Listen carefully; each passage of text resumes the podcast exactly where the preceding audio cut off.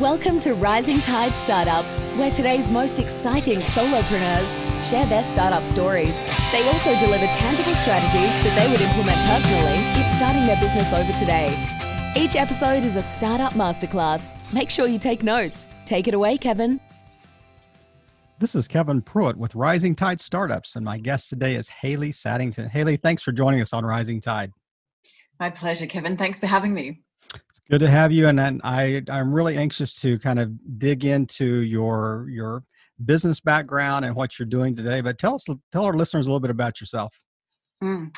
Thanks, Kevin. So I really come from a non-technical background, and I've learnt my skills along the way over around nine years. So it's important to let people know it's been a journey and hasn't happened overnight.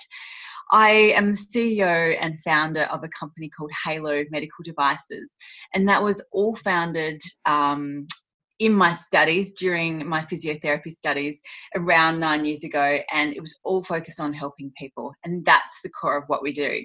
So we design devices that are going to help people recover and that's as simple as we can get. So I have along the journey, along the way, we've we've won a swagger of awards. We've got some incredible networks um, that we're able to open up to and fast track our, our progress. Or if we are doing another device, we're able to fast track um, what we're doing because we have the network and everything set up to go. But we're really around helping people. Our first device was put out into the market um, about five years ago. We sell in, in over um, 23 different countries at the moment.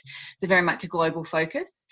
And the next device is going to be channeled into India, and that's around helping 40 million people. Wow. Recover. Yeah, big, big numbers over there, and, and big needs to really look after people post surgery and, and get them some amazing technology that will support them physically and mentally at home. So you touched kind of on the business side of things. What about the personal side? I know you were you were a couple minutes late. You had sent me a note said I'm going to be a couple minutes late. What was the cause of the delay?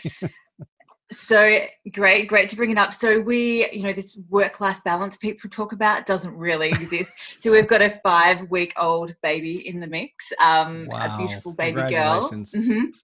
Thank you so much. And so I think I've I've had my trainer wheels on having a startup and uh, you know no sleep with that at the very start and and now i'm able to apply that to motherhood so it's um that's a really recent thing for us an amazing amazing thing for our family I mean, I, I, you you beat me to the question. I was going to ask you: Are are there lessons that are interchangeable? I mean, can you because I you people talk about birthing a Starbucks a Starbucks birthing a startup. You know, yes. Freudian slip there. I must need a coffee. So that's okay. Um, some really great sort of translational lessons, if you like. I think um, one of the things I've learned most is now now I'm back in the office and you know actually an interesting um, sense. We I've our, our, little girl's called Parker. Parker is four days old, and I'm in um, pitching to investors, and nothing really slows down. And what I've found is you have to be now really incredibly focused with your time, and that's something that a real uh, successful startup needs to do as well. So you've got a small often a pocket of time you've got to prioritize and get things done particularly at the start in your startup you've you've got every hat you're wearing every single hat and you need to be very focused on what you want to get done to progress and that's the same as having a baby so small pockets of time um, we work i go down the office i work very very hard and then i come back and i'm able to switch into family time and, and keep focused yeah. And when you get home, you just kick back and relax and just don't do anything. You just, I mean, motherhood is just a just a walk in the park and. oh, a walk in the park, except for the uh, the no sleep, the, the diapers, the uh, exactly. everything else that comes with it, as exactly. you well know. Oh yeah, absolutely. Well, I I really appreciate you kind of touching on the personal side of that. I just think it makes a well more well-rounded you know chat that we have, and just really gives our listeners a little better picture of you know who it is on the other side of the camera here. But um, touch on the dad. Let's go back to when you were you know doing your studies and you said you were i mean i'm assuming that it was in the medical field initially so what was the transition and what was the i guess the trigger that that caused you to move from say medical mm. care to you know med tech or or whatever you however you want to phrase it. Yeah. For me I, I talk about my progression and, and moving into business in a very eventful way and there's a quite a few key events that happened in my life that um, pushed me and, and i guess guided me into where i am today. With that started at a much younger age. So why i want to help people is i experienced um, my dad having a farming accident at a very very young age. And uh, i was the only person or, or, kid on duty that day in the in the paddock or the field.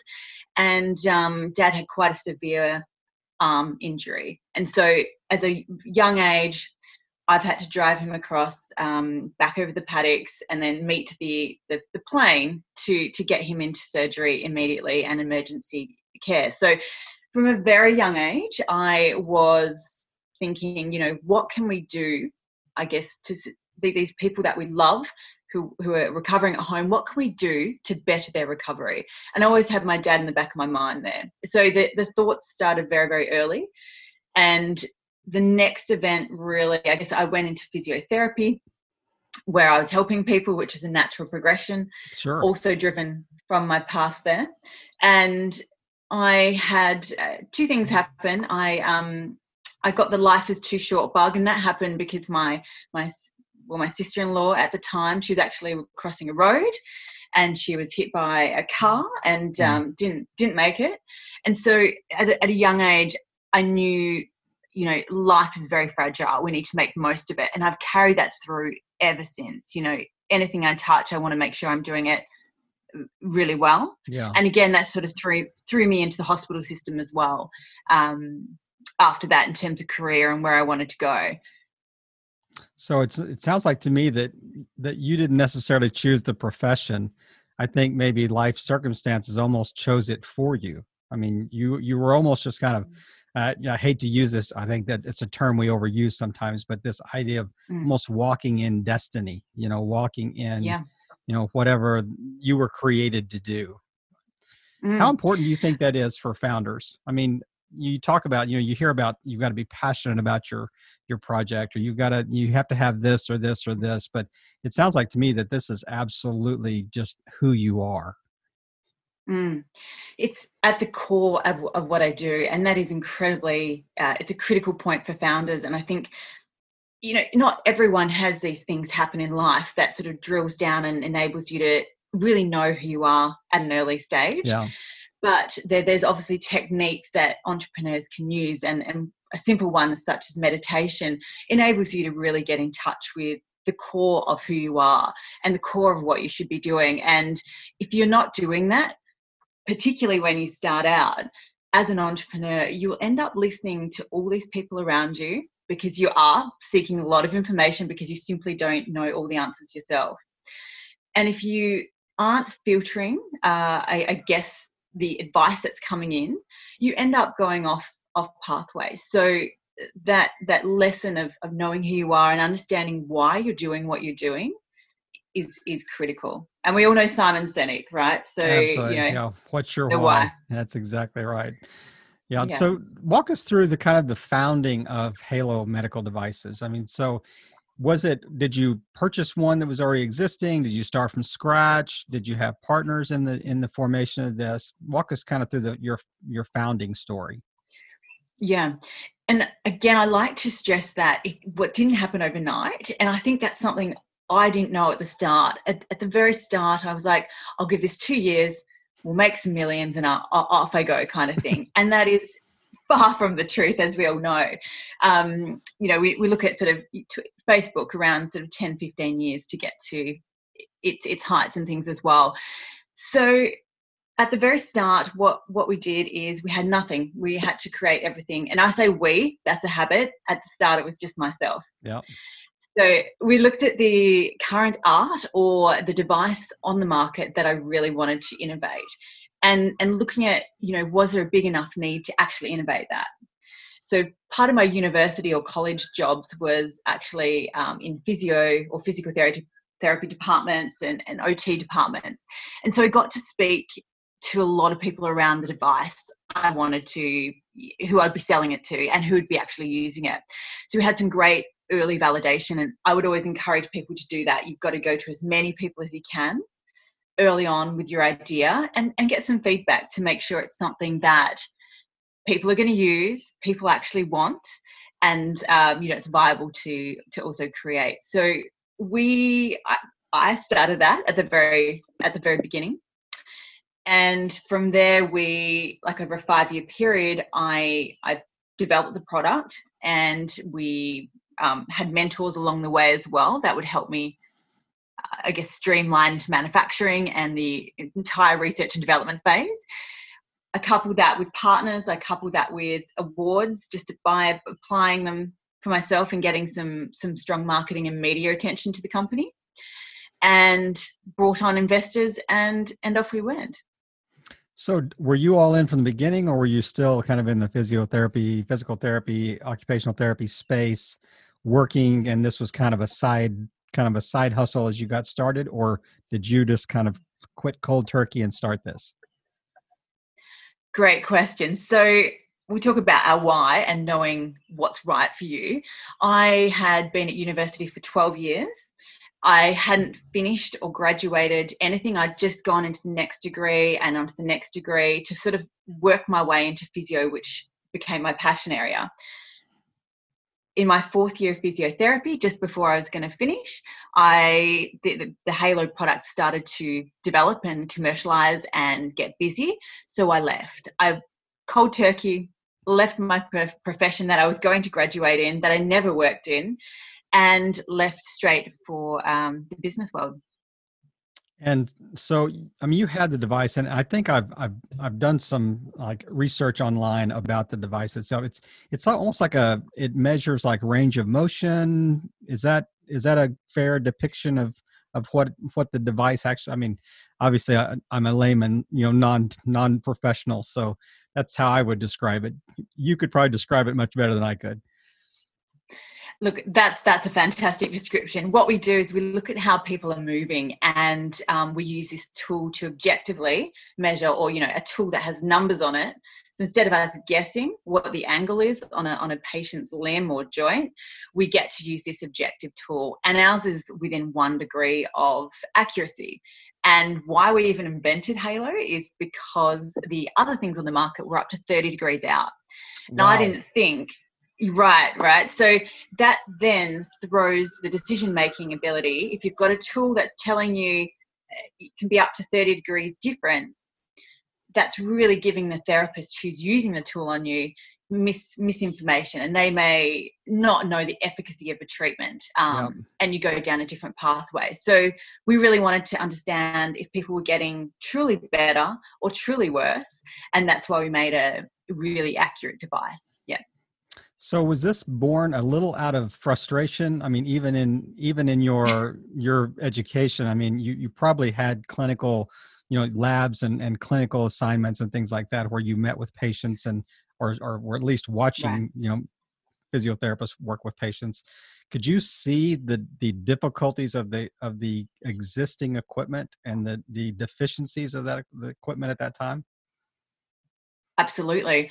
So there was there was that part i could see it and i could you know we were using it and being taught to use this device on on patients. And you know even from the early days my dad had this um, used on him as well back back in the day. So i really saw it in use and, and understood exactly what was going on. But to couple that you've got to get some serious backing behind your sure. thoughts. So you yeah. can't just think it's a, a problem. So i read a lot on the evidence on what we call this tool. It's called a goniometer. So I read a lot on goniometers and understanding the accuracy, what was wrong, what we could do better. And that was where we really started. I could see we could make a true difference just through changing the design. And that's that's what led us through.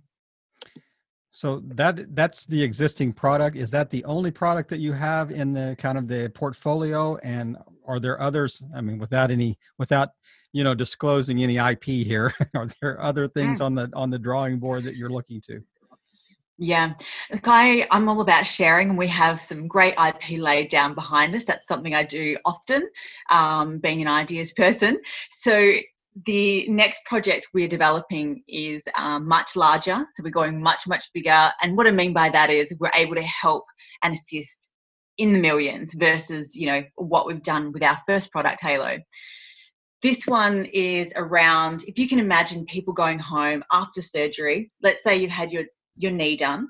Mm-hmm.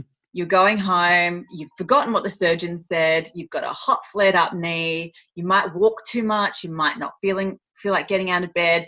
So we wanted to really give people access to um, an artificial intelligence device that you wear that gives you this support and the knowledge of the physiotherapist, the surgeon, and the nurse.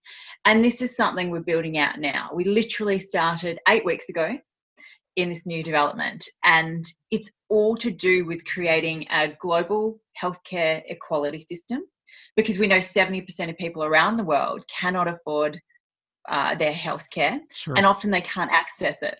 So we're overcoming that through our technology. Now, I I would I could continue to ask you questions about the devices and the planning and and but but that's that's just what I want to hear about. But I also have listeners that I need to be a kind of the representative for, and I I mm. normally don't do this, but I I'm going to go a little free range here. I would love to just give you a little space to just talk about um, or just think back of you know the the last few years of just you know trying to create a startup and being the founder of a startup what are some mm-hmm. some just highlights that you can remember or lessons that were you you know that were really learned kind of the the hard knock road you know that you had to go through to get there? Um, anything you wanted to touch on? I just kind of want to give you the space to to kind of just like free range a little bit about that particular about that space yeah, I'm sure. There's so many lessons that I've learned and um and going forward just the pure fact that we can make something in a year versus three or four years which we've yeah. done in the past and the the lesson there is you know your networks are incredibly important mm. and um making sure you set up right and, and knowing where where you're going in the product and planning it out or the service or whatever you're you're making i think getting very clear on on what you're doing at the start is a really great lesson. Um, when you start out you will i mentioned it before you're going to have a lot of people around you you're asking for advice and people often offer quite different advice. Yep. and that can as an as an entrepreneur right you can go it can be a fork in the road for you. So i think you need to be you know taking on board what you need but being very clear on where you're going and why you're doing what you're doing in terms of what you've got is it something that people want? How are you going to position it in the market? You know you have to do the work behind it and understand what the competitor space looks like. You don't want to put out something in the market that um, is exactly what you're doing uh, you know already unless you're doing it a little bit better. There's room for that right? Right. But i think i think just moving moving forward in a very streamlined planned way so you can get things out to the market um, in a fast manner is important. Making sure you have correct and, and great mentors on on board is really yeah, important because absolutely. at the start, yeah, I think that I'm sure that's a common theme that people say on your on your podcast. Um, and at the start, you can't afford consultants. You can't afford to you know bring in people and do everything you need um, unless of course you've gone and raised money or you've been able to put in a significant amount yourself um, but but again i guess that's a lesson as well. You want to maintain the equity in your company as long as you can because at some point you're likely to have to draw down. So at the start you um, obviously have a low valuation because you're just starting out so you don't want to give everything away. So you need good mentors and you need to be able to access free advice and, and really understand um, how you can, I guess, use that free knowledge and do as much as you can at the start to to progress and get to a a strong position where everything is, you know, much more de-risked. And, and what I mean right. by that is yeah. you, yeah, yeah, I I'm I'm glad I gave you that space to kind of kind of free range there for a second because it it really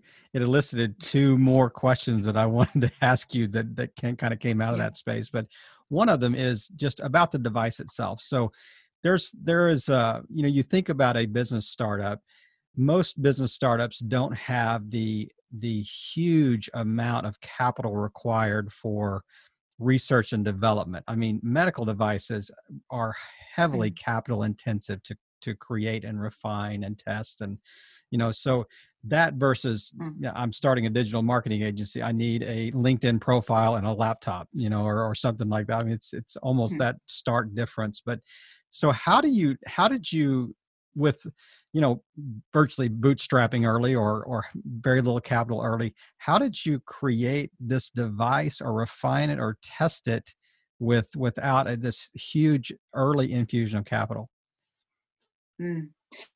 Yeah, so we like I really started um, w- with with nothing. We had um, to build a prototype because you need to show people what you're. I guess you're getting that thought out of your head or the concept and that dream. You want to start to bring it to life, so you need to build something. So whether that's a, a, SaaS platform you want to build out or it's an actual product.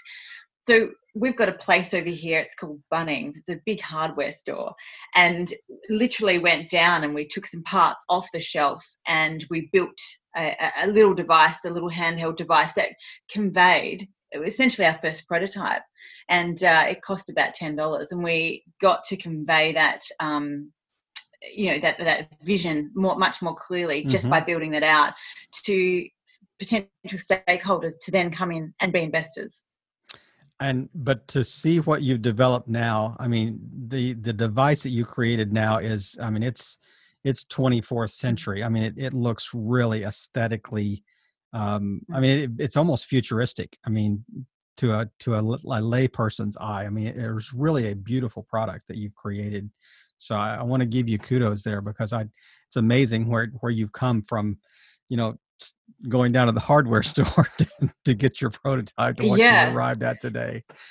Th- thank you so much. And you know, you don't. No one has that cash to to inject and, and spend on you know a group of engineers like Tesla do, yeah or you know, we- just don't have that luxury. So we've got to think about creative ways to scale scale slowly and, and build our vision and and um, project slowly and i think the other way is you know there's an incredible amount of grants available in in australia in sydney um, that are we've always been working with and then you, there's awards available. So you've got to be applying for these and you've got to be doing them. As timely as they are they bring free marketing free media for you and um, often cash or in-kind support. And we heavily lent on that at the start in, in the first 12 to 24 months. Well, you were extremely successful because if you Google your name, and it's amazing how many of those awards kind of pop up in a in a list. I mean, it's it it really is kind of crazy to to see just the the media attention that you've received, you know, early on. But I I wanted to ask you a question. As, as I'm I've tried to kind of imagine this as you've been talking about this this uh, this juxtaposition of creative and discipline together you know how do you Mhm. how do you stay the course and stay true to your original vision and really Eh, but yet i mean you're obviously creative at the same time so you know you would you could struggle with shiny object syn- syndrome versus you know the whole idea of you know do you understand the question i mean how do you how do you balance those two things Yeah, I do. And look, there's at the start, I think it's particularly hard to do those things because you've got to have that creative mind. You've got to let it flare so you can be putting something, uh, you know, really original and and uh, with unique selling points out there to market. But you then have to have the discipline um, and the time and, and the knowledge to scale back and put the foundations behind Mm, that yeah. creativity. And that's, you know, that's building, uh, you know, we talk about you know how are you're going to convey this to investors or a grant person you've got to have some stuff written down on a, on a business plan or you know some sort of powerpoint decks you've got to be able to show them that you aren't just a creator and a dreamer because you are right? But you've also got the business foundation sorted. You know who your competitors are you know how much this is going to sell for you know the demand you know the people you're going to sell it to. And i think you know balancing that at the at the start is incredibly hard. And as you get to build a team you get to understand you know what you do best and then you go off and do that. And and you get to you know, often founders are that creative type. So you get to just flourish in your creative world and bring the ideas in and then you get to work with more you know the people who love numbers. And so you give them the numbers jobs and the accounts and the financials and then the creatives you get the engineers to work um, out your out your ideas so as you grow it becomes much much easier. But at the start you do require a lot of discipline and i think extra time around um, you know piecing those out you almost need to compartmentalize right and that is yeah, good yeah creative hat on yeah and couple it with the business end so you you said you kind of you know you talked in terms of we when you started and we meant you, not we meant we. So what is what has we grown into today? Sorry, Kevin, that just completely dropped out. No, sorry about that. Yeah. So I, I I said, you know, you talked in terms of we as a startup, but you said actually we was me. So what has we grown into? What mm-hmm. has your team? How's your team grown over the over the last few years? Yeah, so our team, we still work in a very similar way. So when we started, I hired consultants and I brought in who we needed when we needed them. And that really served us well because we didn't have a whole heap of overheads. You know, I didn't mm. have to have the employee costs and, and the costs associated with bringing people in and holding them when you don't necessarily need them all the time. So I still use that model today and we consult um, out with a group of engineers we have so we have specifically just on this new project we're working on. I have a group of um, seven engineers based here in Sydney, and they're they're our go-to engineers, our, our bringing the dreams alive kind of guys. And then we manufacture over in Singapore, and we have another team over there. So development team consists of around pretty around 25 people, so a mix of hardware and software engineers. They all sort of work in in one room, and they they bring the scalable and the manufacturing um, part to life. And then we have people in a, in a, in a factory actually making it, and then we have a sales team um, globally. So no one still to this day um, is really sitting uh, as employees in the company. We we hire out everyone we need, and you know maybe we, we work with them for two years, and then the development's done, so we get to you know sort of move on to the next next phase with another team. So that's the way we've worked. Right um, yeah.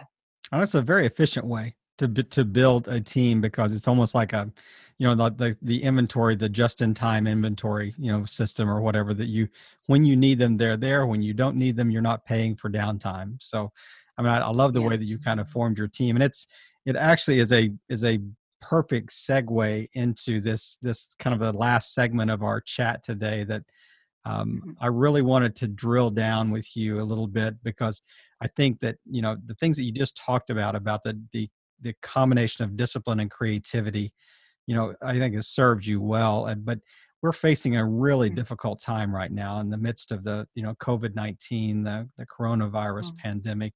How have you kind of navigated that as a as as a business founder and you know speak to our listeners a little bit uh, just give them mm-hmm. two or three just things that you think that that you do that work you know that have helped you kind of navigate this that you think it might be helpful to them as well yeah.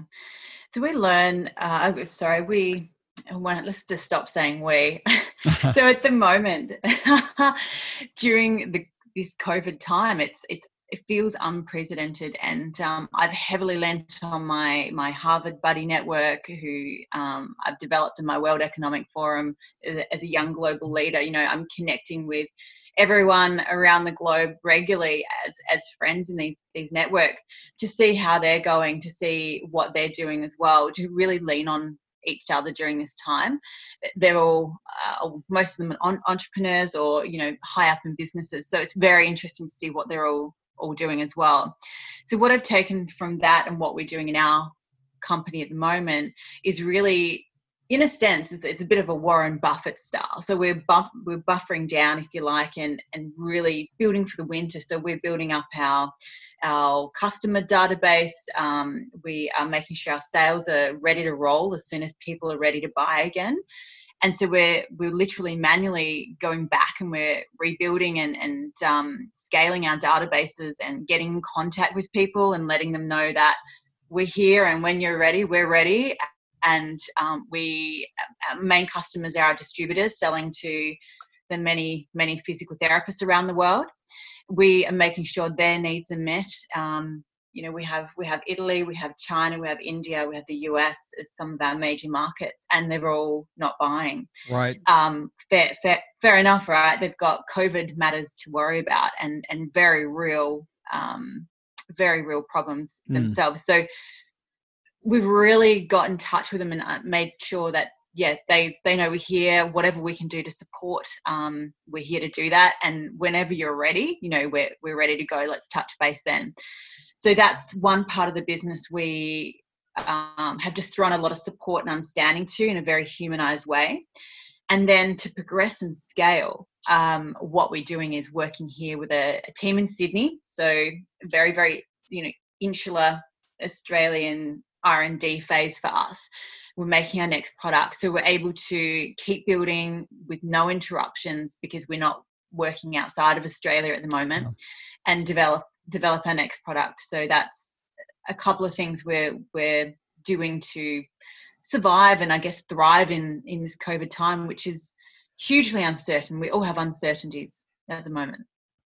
I mean, I love the way that you you kind of talked about this i mean almost as a seasonal you know in seasonal vernacular seasonal language you said this is almost like our winter that we're we're kind of you know hunkering down and preparing for our spring that we know is coming. We know or at least we anticipate that that will come when people will start buying again. And then kind of the, the economy will kind of kickstart itself again into into activity but i mean i love that and so are there are there a couple of specific things that you are doing like you know you talked about you know really kind of drilling down and really getting your processes in place and and you have the space to kind of work on this new product but are there things internally in your business that are really specifics? Are you cleaning up databases? Are you touching base with ex- existing and former clients just to say hey we understand that you know are you, are you doing special out you know reaching out to them or anything anything unique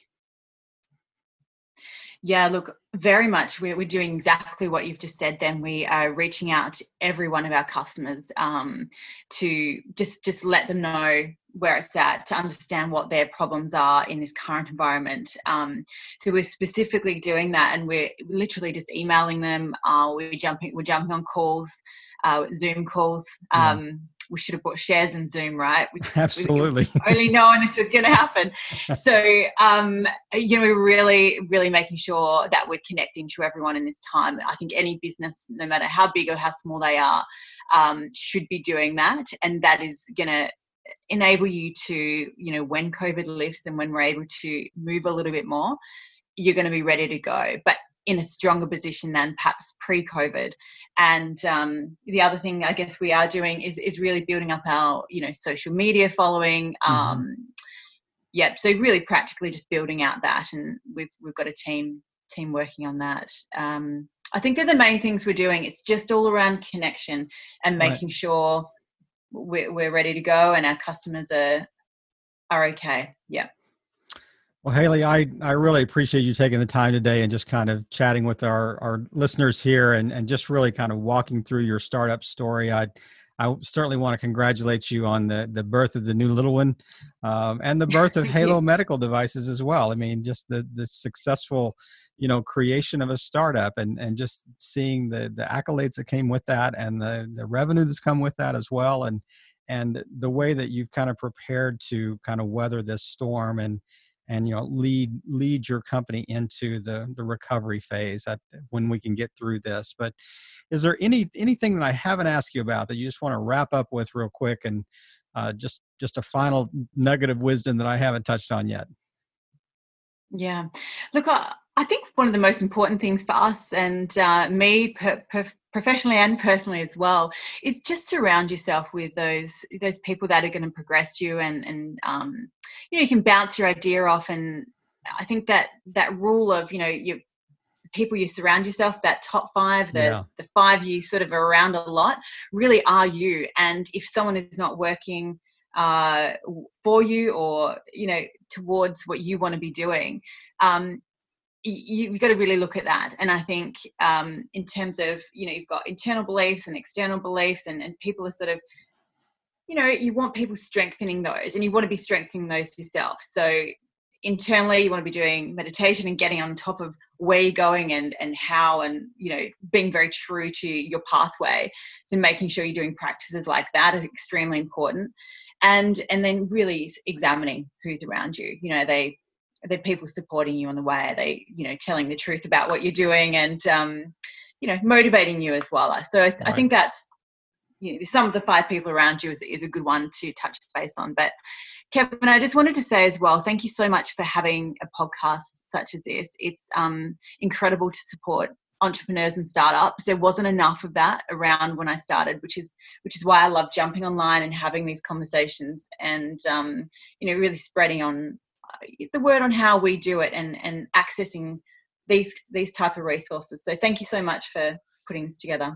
Well, I, I I could not end this podcast any better than you just did because you've just displayed the the whole ethos and culture around rising tide. And Haley, I just I just want to thank you again for taking the time today and just really helping all boats rise in a rising tide. Have a great day.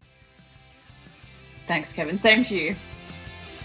Another episode in the books. We hope you heard some great takeaways. Don't forget to subscribe and leave a five star review on iTunes and YouTube. As always, thanks for listening to Rising Tide.